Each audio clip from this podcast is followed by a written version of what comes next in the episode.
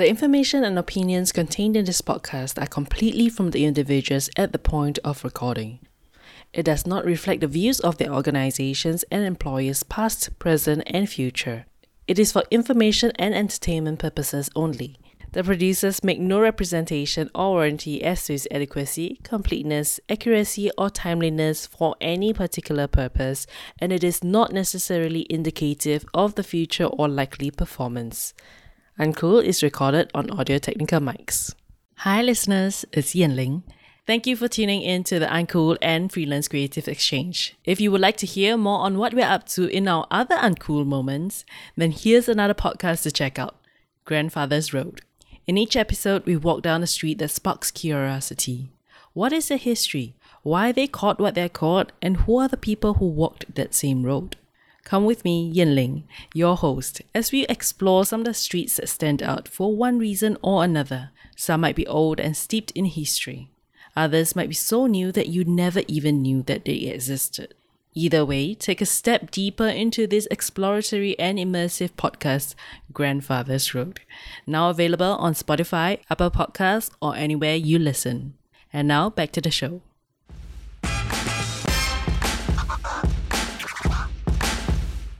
So, you're just joining us this week, please go back and catch up on last week's episode because this is the second episode where we are talking to multi hyphenate Dennis Toh. So let's run this down, right? He's a tertiary education lecturer. He's published a book before. He's a financial advisor. He's multiple small business owner and we all have the same 24 hours a day so dennis why not you just introduce yourself in case i missed out any of these hyphens Wow. Or, or, or you add, maybe you added more hyphens in the yeah, last but actually, one week. I'm also know. an actor. that's something that a lot of people miss out as well. Uh, but uh, I get it a lot. That's fine. Um, yeah, I am sometimes called a lecturer who acts, or maybe an actor who lectures as well. I'm also being called as a freelancer, maybe a businessman or entrepreneur. Okay, so Dennis, it is a misconception then that it's very cool to be a boss, huh? The Yeah, way that you it is. It is. so don't be a boss. but there's a lot of hard work that goes into being a boss that You have to live don't. up with the name when people call you boss, you know, because I really hate it when people call you boss, you know, because it feels like you have a lot of obligations and you have a lot of responsibilities that you have to take. While it sounds very nice, it puts you in a very nice stature, but the undercurrents and the underpinnings is something that you cannot imagine. with great power Yeah. comes great responsibility Correct, correct, correct. Uh, so for all the business owners, I kowtow to them because they really, really shoulder a lot of responsibilities. And the fact that now there's a lot of work culture going on, there's a lot of cancel culture going on. Oh yeah, oh if you're yeah. not careful with the way they handle their communication, people can just boycott you. It's not just boycott. It's just that they, they, they get overly sensitive and just victimize you. So because you know they, they I uh, I don't like you, so I'm just going to go and complain about you or something. I'm not I'm not saying that happens, but I Yeah, guess yeah. people get it just allows people to do that. So for a while, I was actually championing for ratings for customers because you know businesses get the ratings on Facebook and reviews and all that, right? The business owners get all these ratings and reviews, and then we are, we get rated for numbers and all that, right? So I was actually trying to champion for customers being rated as well. And then, then after that they say, hey, why? And then they feel so aggrieved and you give them very bad ratings. yeah, exactly.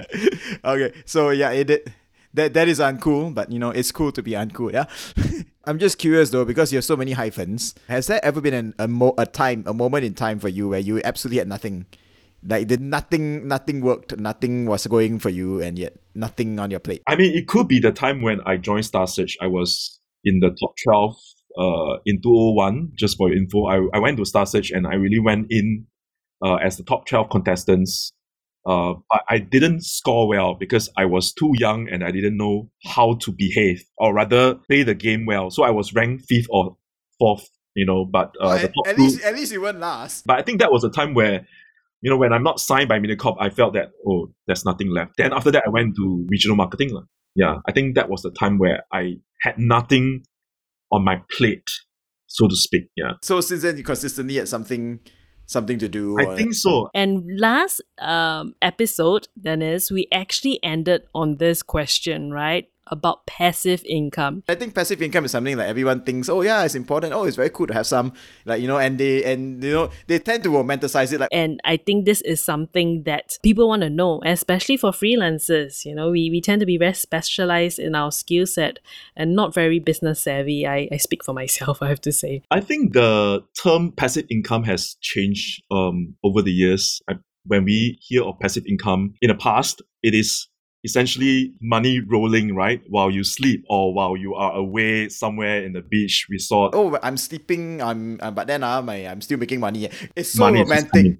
Yeah, it's so very romantic. romantic. It's like, it's oh yeah, concept. it's like I'm, I'm eating, I'm having this dinner that's paid for by my yeah. passive income. And if you do it wrongly and you're unsuccessful or worse, end up losing money, then that's that's just not going to, that's not very fun. I would say in the past, if you have a blog and if you have like a website or YouTube videos and all that, um, when we do passive like income works, right, it is really when your blog entries are getting hit all the time and then people are going into your blog and then, you know, AdWords will pay you, right? AdSense will pay you and then you get uh, all this money, recurring money all the time. So it was quite possible uh, in the early 2010, 11, 12, because uh, back then there were a lot of bloggers that came into the scene so they created their blogs, right, if you recall, and then uh, they attract uh, traffic into their blog, and then they have all these ads that are, you know, populated through Google AdSense. And that is a form of passive income because it is permanently, you know, stored online as well, right? Likewise, when we talk about YouTube, right, a lot of them, they create content, right? Because the videos are there forever. So the ads pop up and then they get the recurring content. So when we say passive income, it means that you just have to produce one time and the income stream is exponential and it is scalable. All right. And that's where you do not need to do too much. Your sort of your output, right, stays there. But actually what you're getting is a lot more. Right. That's a form of passive income. I would say that now uh, the term has shaped or evolved into alternative streams, or we say just uh, additional income streams, right? So meaning to say that we still have to work for that income, all right? And we still have to spend time, effort for the money to come as well. So what I'm seeing is that a lot of people who are doing full-time work, they're getting like a monthly salary. But at the same time, the monthly salary does not meet their needs enough, right? Because of inflation and of course uh, rising costs and all that. So a lot of them are looking at alternative streams. So that's where they think that, oh, maybe I can have a side income I can actually do uh, Grab driving, right, uh, at night uh, or like, weekends. Like, side hustle, like a side hustle. Yeah, a side hustle. But, yeah, which but, I met but, a few. But, um, but that's not really uh, passive income, isn't it? That's not, yeah. But in that sense, then I think a lot, a lot of them could find new alternative sources of income because of the rise of technology and social media as well. So I, I would say in the truest form of passive income, it is that ecosystem that you have created and that uh, money just continue to just drop lah from somewhere. so that's that's what you were mentioning about your your first business or the foot reflex. You had built a system and just let it run by itself, and then you would just bring money in. Especially while at that time you were working already as a, a full time lecturer, right? Yeah, it's it's entirely different as well. When you say foot reflexology, I'm like, what? How did that come about? I was actually looking at the website for at least maybe three to four weeks so I was going into that website. It's called businessforsale.com. Uh, and I was just looking for like potential uh, sales. I'm very curious about this because you said you went to look around and you found a business that was for sale and you say, I'm going to buy that. Uh, and I, I always wonder, how does that work, right? I was looking at cafe. Uh, I was quite crazy. I even went down to a few cafes and then to uh, chit chat and then to see if I could uh, buy the business as well.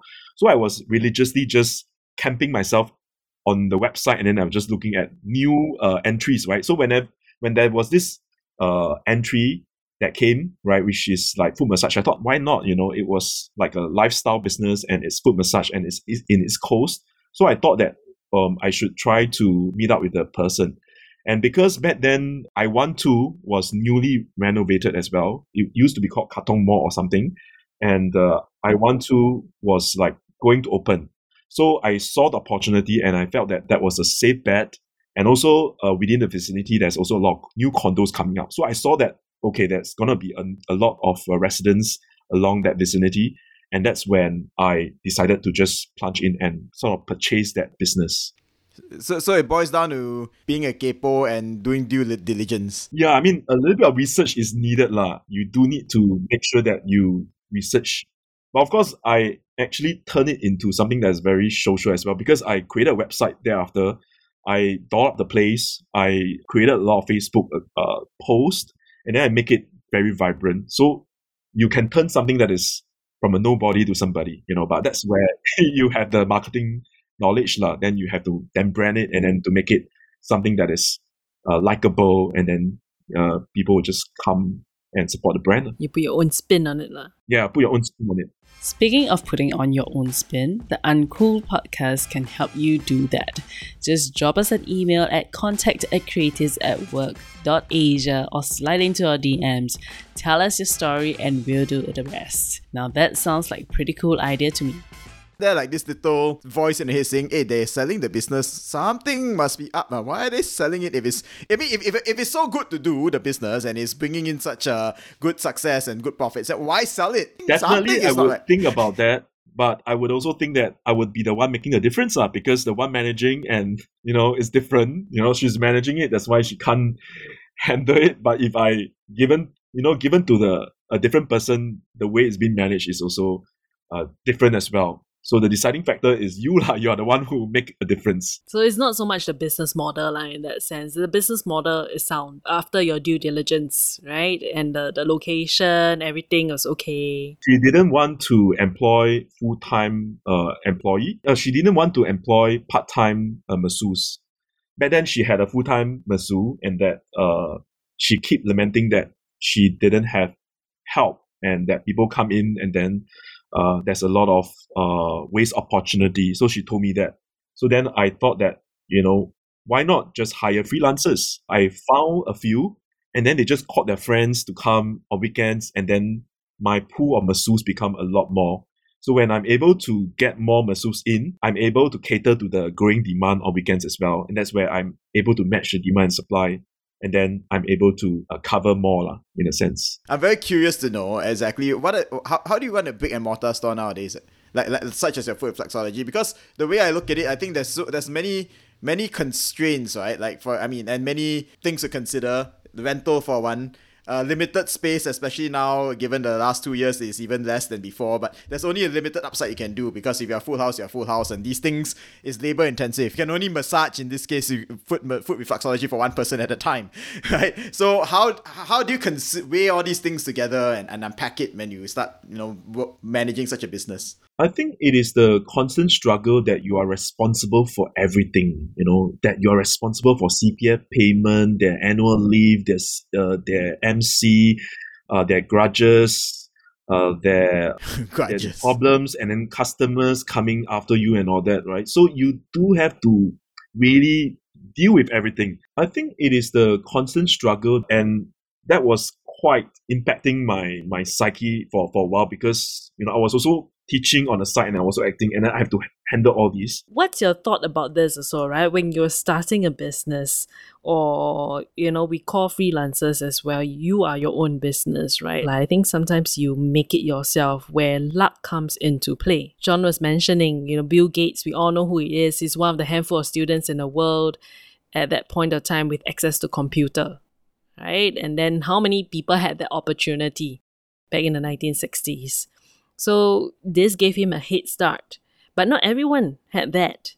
So luck plays a little bit of of a role into this as well. What's your take on that? I truly believe in that. Really believe in timing and luck and these things. Yeah, it's strange. it's strange, you know. I didn't want to give the business away. Or rather, I don't want to sell it. Right, give up this business after eight years. Right, it's really like difficult. It's like throwing away like something that I built. You see, I decided because I came to a point where I thought that I should just give up, right? And and thankfully in 2020, uh, when I gave up, uh, the pandemic came, and then it was actually a sign that oh that was a good decision. in fact, uh, after I sold it away, and the pandemic pandemic came, the owner who bought it was like complaining lah. Of course, they had to manage it. Right? I can't imagine myself managing it in the midst of that that circuit breaker and all that. But I was able to really be like in a very cleansed mode. I left with not much of obligation because when you are a business owner, you have a lot of things that you have to consider because there's laws, there's also CPF, there's like all these regulators coming after you, you know, uh, employees and all that. So when you give up the business totally, I felt that I was a freed man. yeah. I mean, that actually allowed me to do more in other stuff. That was a good decision because after that, I was really able to focus just on my teaching and uh, acting. In fact, my teaching obligations became more, and as a as a net impact to my wealth, right, it actually grew a lot more than when I'm managing a few things. You know what I mean?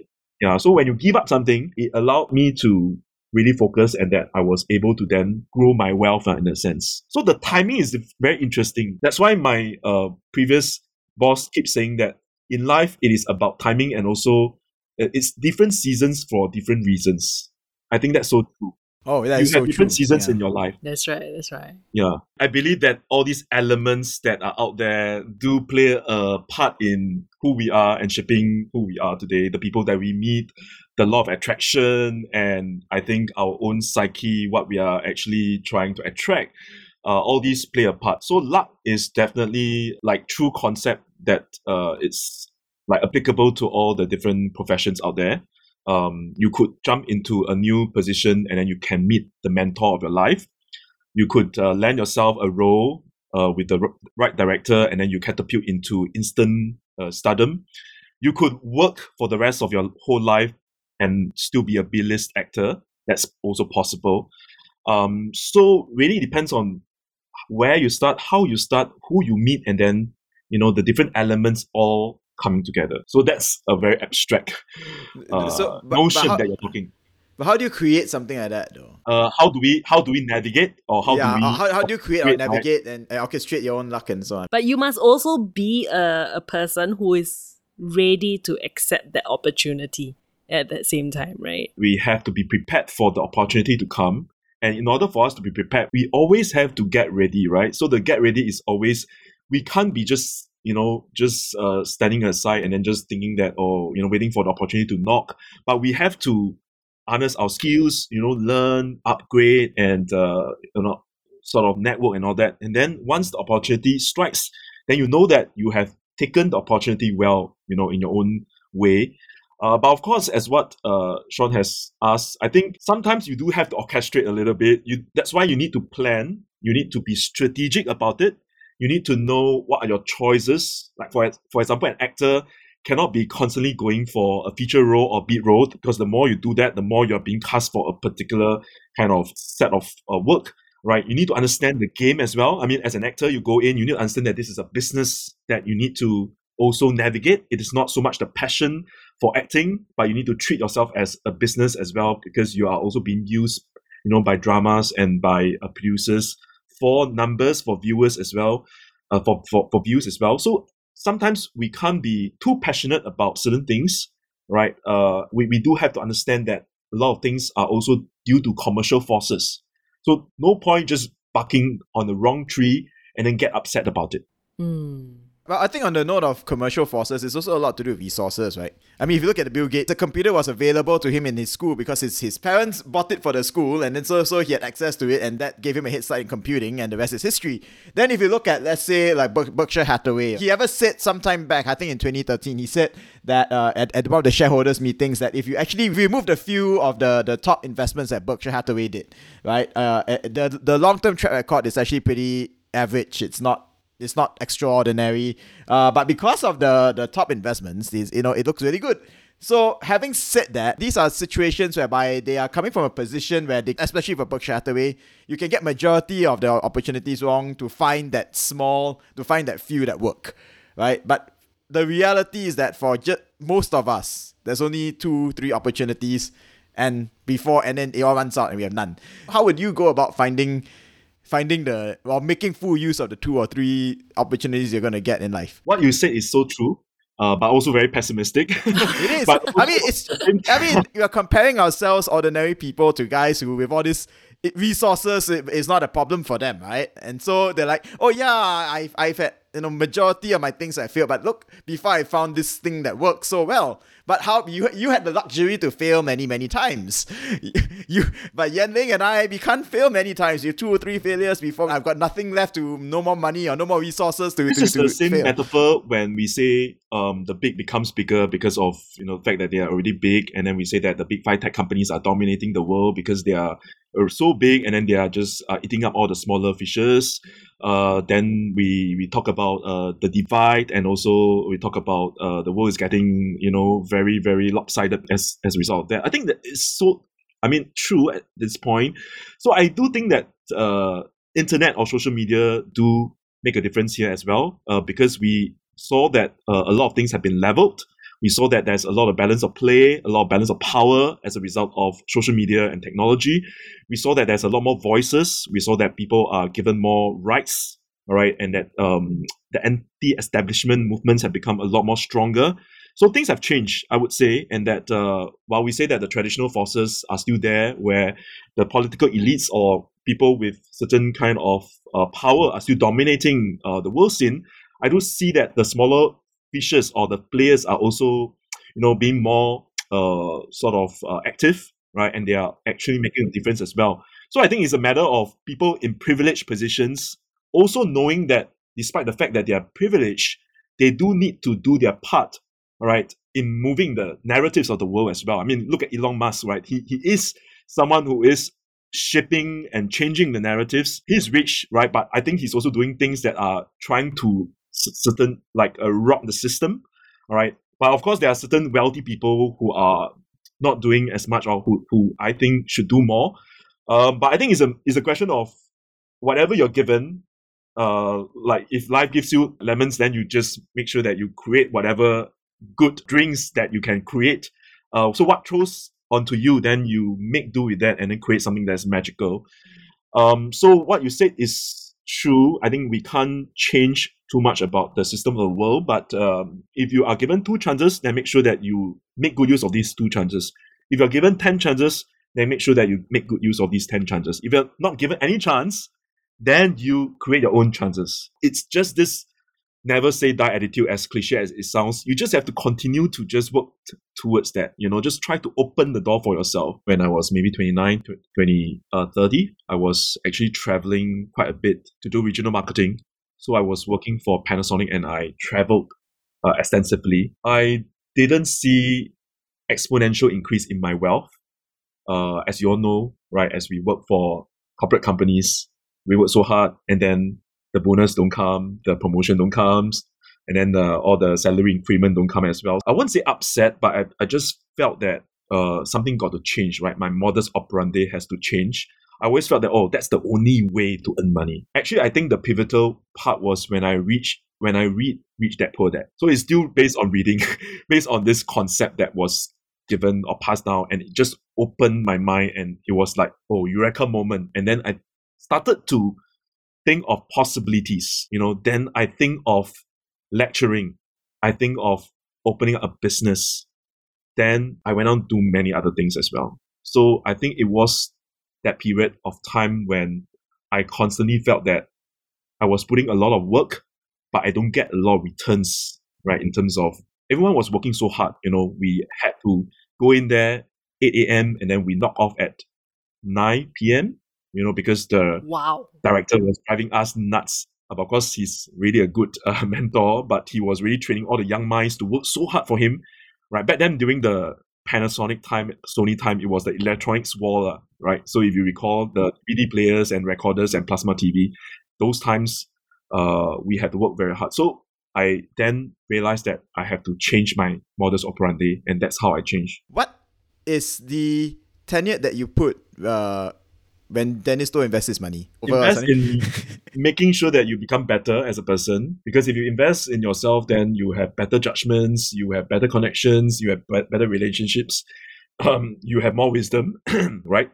Um, but that aside, I think it depends on the area that you are interested in. So, of course, you look at broad pictures. For example, you look at what industry is thriving, right? So, in certain industry, uh, it is doing well, and that's where you potentially want to also invest. That's more like you know when you do stock pick, right? If you want to you know find the right shares to invest in. Then you look at uh, which industry is growing, the GDP that's contributing, and all that. So that's generally the big picture. Of course, the small picture is if you look at uh, you know people who are managing the business, uh, um, the employees, the reputation uh, it has on social media or traditional media, then if generally they have good vibes, right, amongst the various stakeholders, then I think that's a good pick as well. Yeah, I think that's generally how I would invest. Yeah. And right now, I think you you are very passionate about helping, and I think I'm quoting from LinkedIn here, uh, co- helping small business owners boost sales, build credibility, and create a powerful presence using a low cost, high impact publicity and social media methods. That's a way of getting them to hire my service. so, without revealing too much of your trade secrets, why do you think that it that this is important? Actually, that this uh helping them to you know using low cost, high impact publicity and social media methods and other tools. I think one of the main reasons why I was able to do well with my foot massage business was that I came with a marketing background. I did PR myself. I networked with some journalists back then, and I was quite involved in the scene as well. So I was able to apply all these little concepts in my own business. For example, I started my own social media contest. Uh, I hired influencers to come to my shop, and then I was able to use very cheap methods to get the results. So I was able to see the real results because I sort of apply it in my own business. But I realized that a lot of owners, business owners right now, they didn't come with the marketing learning or the education. So they hire a lot of people, right? Or they hire agencies or they hire freelancers to do, do that. But a lot of times these freelancers and agencies, they are filled with younger people as well. They might not have the real business experience, right? So sometimes they hire them, but it is also for the employees from the agency to learn right? Which is quite costly, right? Because if you hire them and then they are actually learning and then they're trying out, it is a cost to your business, right? So why not I offer my service who is someone who have done something uh, similar to them. I understand their uh, problems, their their their issues, um, and I know how to fix it for them as well. So so I'm able to replicate some of the things that I did for them, and I think small business owners need that, you know.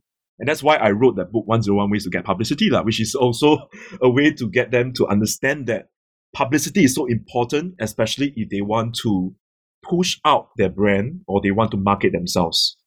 Yeah. So so you're basically saying you're saving them costs of having to train people from scratch or yeah, yeah, hire, yeah.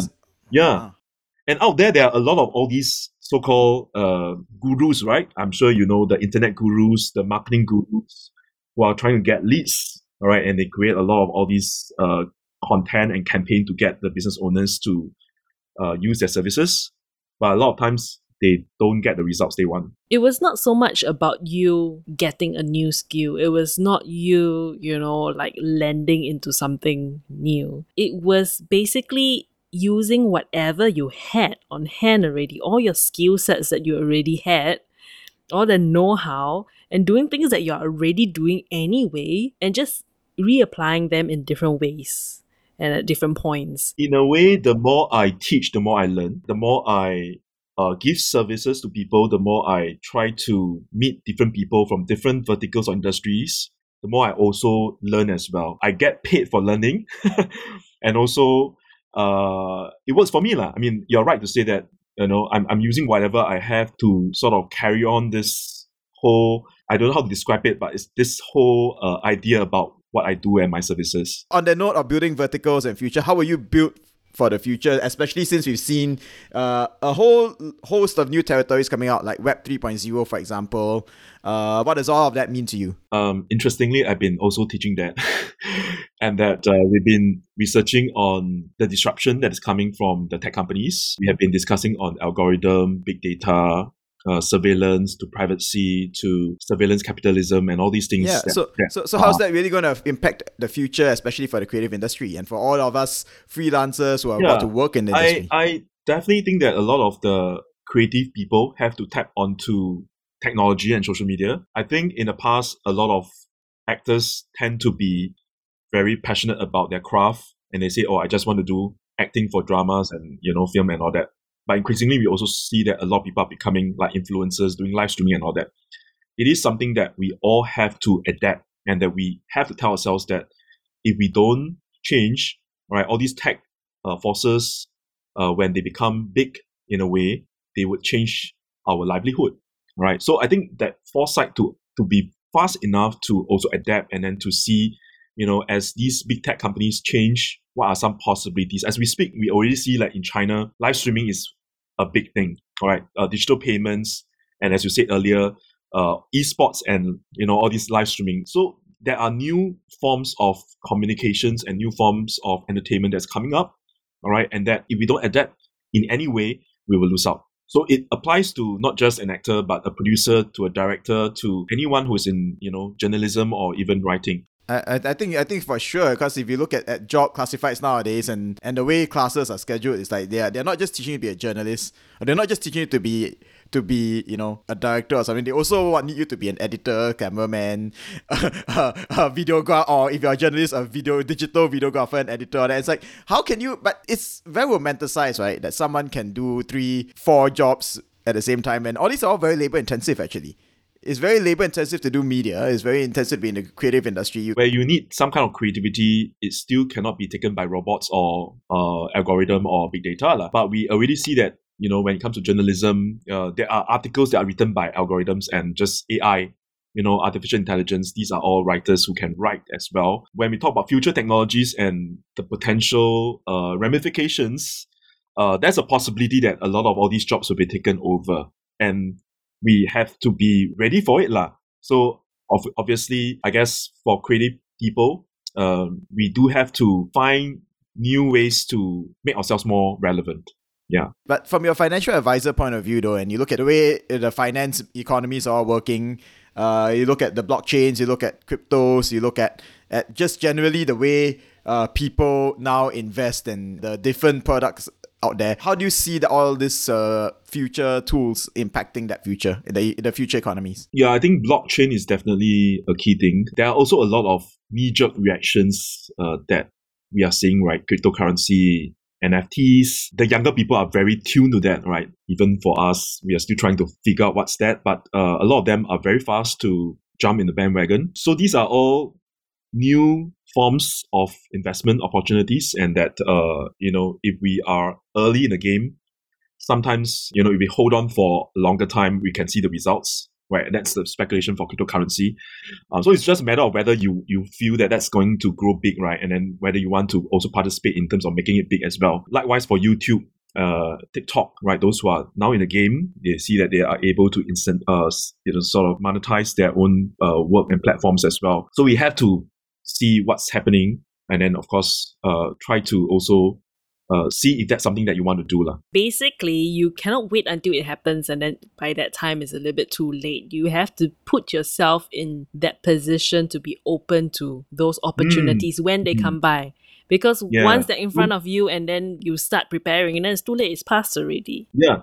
Don't be a laggard. Don't go have FOMO. Yeah, yeah, don't don't FOMO lah. Because because if once you start to FOMO and then you, I mean, a, a, few things can happen, right? It's either you you are late and then you you catch the the falling knife, or I mean, this in using money terms, or you just end up losing sleep because you're like, oh, I sold already, yeah. Then eh, ah yeah, the price went up another hundred percent, ah, ah yeah, and then you start to have all this buy uh, sellers be good and all that. So I think yeah, don't don't, don't FOMO, but that's easier said than done, of course, because it, information is so available nowadays, right? Yeah, easily available that you know, and everything is so uncertain nowadays. I mean, things can change really day to day, minute to minute, sometimes you will see. But speaking about the future and um, the uncertainty of it, freelancers, the future usually not, you know, to a lot of them, it seems more uncertain than most, right? Who might have a stable job. What advice would you give to a freelancer, especially when they approach their finances and money and how they think about money? Yeah, I think that is a very tough uh, question for freelancers so don't start too young to be a freelancer. I mean, if you are young, uh, 20s, uh, try to hold on to some full-time job. I feel that it is important to really have full-time job experiences for at least three to five years. And of course, with that regular income, you save up, right? So that you have some base to uh, begin with. But if you really want to be a freelancer and that it works for you, I think there's no harm about it because uh, at different jun- juncture, you have different priorities as well, right? Freelancing allows you to also take care of other uh, areas of your life. For example, taking care of your aged parents or maybe taking care of kids. When you are a freelancer, there's a lot of other uncertain parameters, right? For example, even for myself, as a part time lecturer, I am a freelancer and I could be cut anytime.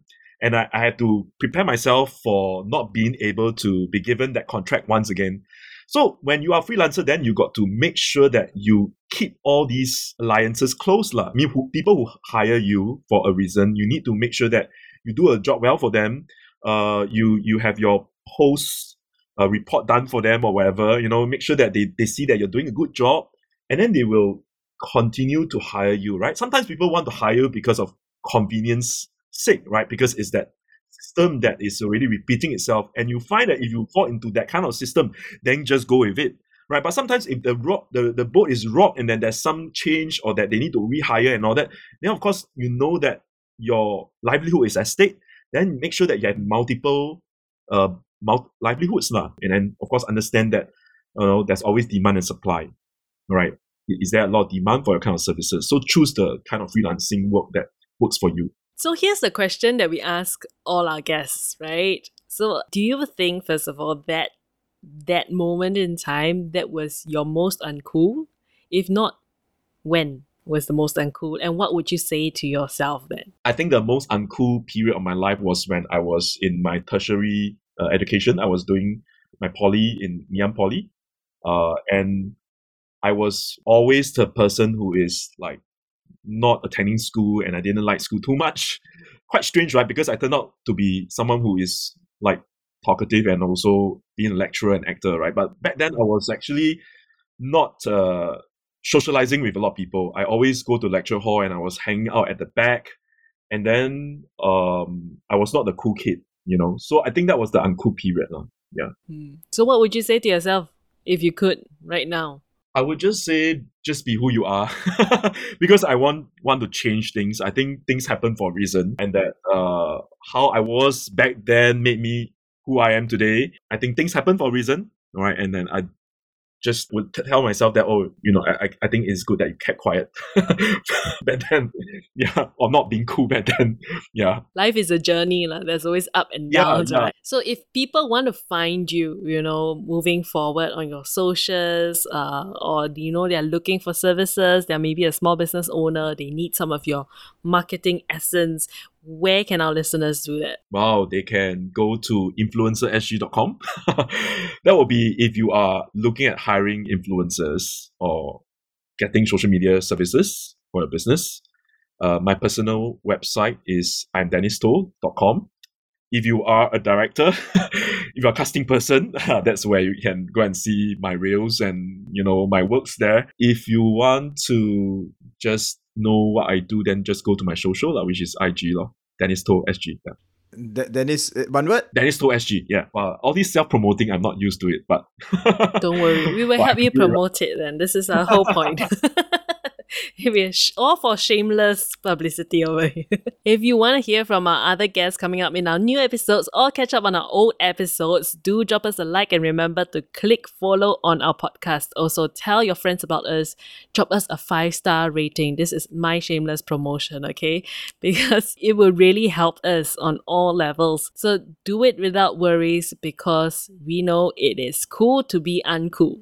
Hi, friends. If you have listened up to here, then we'd like to say a massive thank you. Thank you for your support for the Uncool podcast. This is the third edition, and we hope that we can do more. So, if you have any ideas about what stories we can tell next, or any suggestions on how we can do better, then we want to hear it. Contact at creatives at work.asia is the place to tell us. Of course, you can always just drop us a DM. And until we are back with the fourth edition, remember that sometimes it's cool to be uncool. Uncool was recorded on Audio Technica mics.